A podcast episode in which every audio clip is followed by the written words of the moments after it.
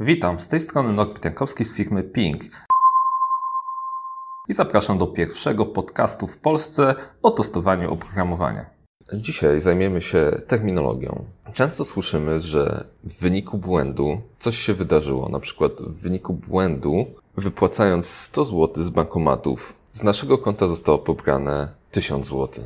Natomiast to, co jest złe w tej informacji, to jest e, użycie słowa błąd. Ale najpierw trochę historii. Bug pochodzi od angielskiego słowa robol, tudzież pluskwa i wywodzi się z czasów, gdy komputery lub maszyny liczące zajmowały jedno pomieszczenie średniej wielkości. Owy robal mógł wejść do takiej maszyny i zaburzyć jej funkcjonowanie. Stąd się wywodzi jakby używanie słowa bug, jakiś problem z oprogramowaniem. Teraz wróćmy do prawidłowej terminologii. Błąd jest działaniem człowieka powodującym powstanie nieprawidłowego rezultatu. Później mamy defekt, problem, usterka lub bug, czyli to jest wada modułu lub systemu, która może spowodować, że moduł lub system nie wykona zakładanej czynności. Defekt napotkany podczas uruchomienia programu może spowodować awarię modułu lub systemu. Awaria to odchylenie modułu lub systemu od oczekiwanego zachowania lub rezultatu działania. Brzmi jak typowa regułka, natomiast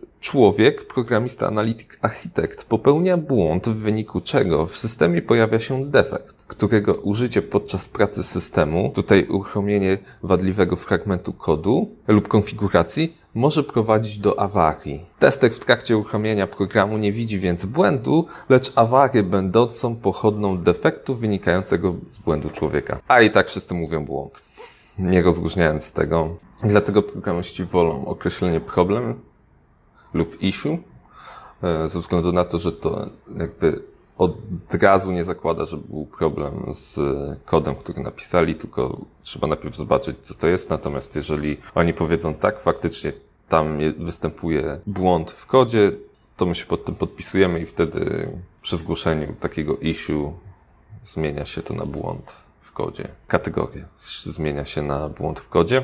Natomiast i tak każdy używa określenia błąd w pracy codziennej i tyle. Terminologia terminologią, zdanie jest TQB zdaniem jest TQB, to trochę jest tak jak z prawem jazdy, każdy zna przepisy, ale czy się do nich stosuje, to jest inna sprawa. Tak samo tutaj mamy jakąś tam terminologię, natomiast potocznie wszystko jest błędem.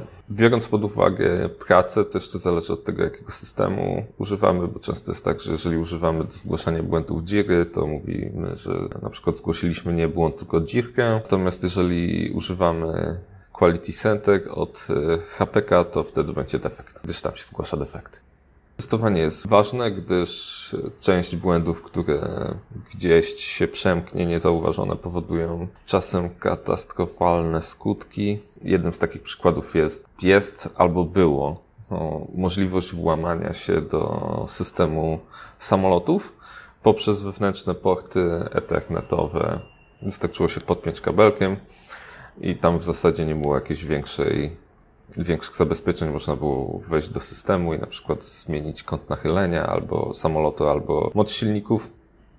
Mm, innym przykładem jest możliwość zdalnego włamania się do samochodów. To zostało zabezpieczone, z tego co wiem, ze względu na to, że większość nowoczesnych samochodów jest praktycznie stale podłączona do internetu. Była możliwość zdalnego do nich wejścia na przykład do wszystkich modeli danego producenta i na przykład wyłączyć silnik w samochodzie. I to, co już wspomniałem na samym początku, czyli złe naliczenie ilości wybranych pieniędzy z bankomatów, czyli wypłacaliśmy 100, a z naszego konta znikało 1000, albo na przykład wypłacaliśmy z bankomatów e, nienależących do sieci naszego banku i prowizja naliczana, która tam przeważnie wynosi 5 zł albo procent od, e, od sumy, była mnożona dziwnym mnożnikiem razy na przykład 50. No dobrze, na dzisiaj to wszystko. Dziękuję za wysłuchanie i do usłyszenia niebawem.